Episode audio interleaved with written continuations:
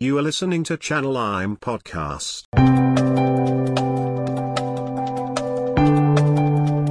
പേഴ്സും smart ഫോണും ഒന്നിച്ചാക്കിക്കൂടെ എന്ന ചോദ്യത്തിൽ നിന്നാണ് പേടിഎമ്മിനെ അതിന്റെ ഇന്നത്തെ രൂപത്തിലേക്ക് വിജയ് ശേഖർ ശർമ്മ എന്ന കഠിനാധ്വാനിയായ ഓൺട്രപ്രണർ എത്തിച്ചത് പ്രീപെയ്ഡ് മൊബൈൽ റീചാർജിംഗ് വെബ്സൈറ്റായി തുടങ്ങിയ പേടിഎം ഇന്ന് ഡിജിറ്റൽ പണമിടപാട് ലോകത്ത് അനിവാര്യമായ ബ്രാൻഡാണ് ലക്ഷങ്ങളുടെ ഇടപാടുകൾ നടത്തുന്ന കോർപ്പറേറ്റുകളെയും നിത്യോപയോഗ സാധനങ്ങൾക്കായി തുച്ഛമായ സംഖ്യ ചെലവിടുന്ന സാധാരണക്കാരെയും ഒരേ പ്ലാറ്റ്ഫോമിൽ എത്തിക്കുന്ന ബിസിനസ് മോഡൽ. പക്ഷേ പേടിഎമ്മിന്റെ സക്സസ് സ്റ്റോറിക്ക് പിന്നിൽ വിജയ് അനുഭവിച്ച കഠിന യാതനകൾ കൂടിയുണ്ട്. ഡൽഹിയിലെ ശൈത്യകാലത്ത് രണ്ട് കപ്പ് കോഫിയുടെ ബലത്തിൽ തള്ളി നീക്കിയ ദിവസങ്ങൾ ബിസിനസ് മീറ്റിംഗുകൾക്കായി കാശില്ലാത്തതിനാൽ കിലോമീറ്ററുകൾ നടന്ന ദിനങ്ങൾ ഇതൊക്കെ അലിഗഡിൽ നിന്നുള്ള ഈ ചെറുപ്പക്കാരന് മുന്നോട്ട് സഞ്ചരിക്കാനുള്ള ഊർജമായി My personally big idea is how to make digital transactions, the payments, the starting point of financial inclusion totally frictionless and nearly as valuable and pricing as the cash is. So effectively converting cash transactions into digital transactions ASAP and as many as possible. രണ്ടായിരത്തി പത്തിൽ mobile payment സംവിധാനം എന്ന ആശയം വിജയ് അവതരിപ്പിക്കുമ്പോൾ പലരും നിരുത്സാഹപ്പെടുത്തി.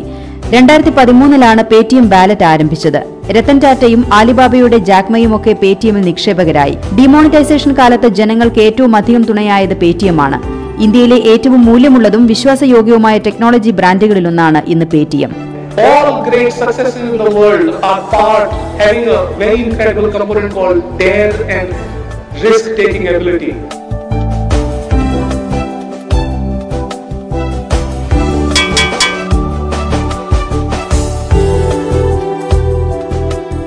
For more details visit www.channelim.com.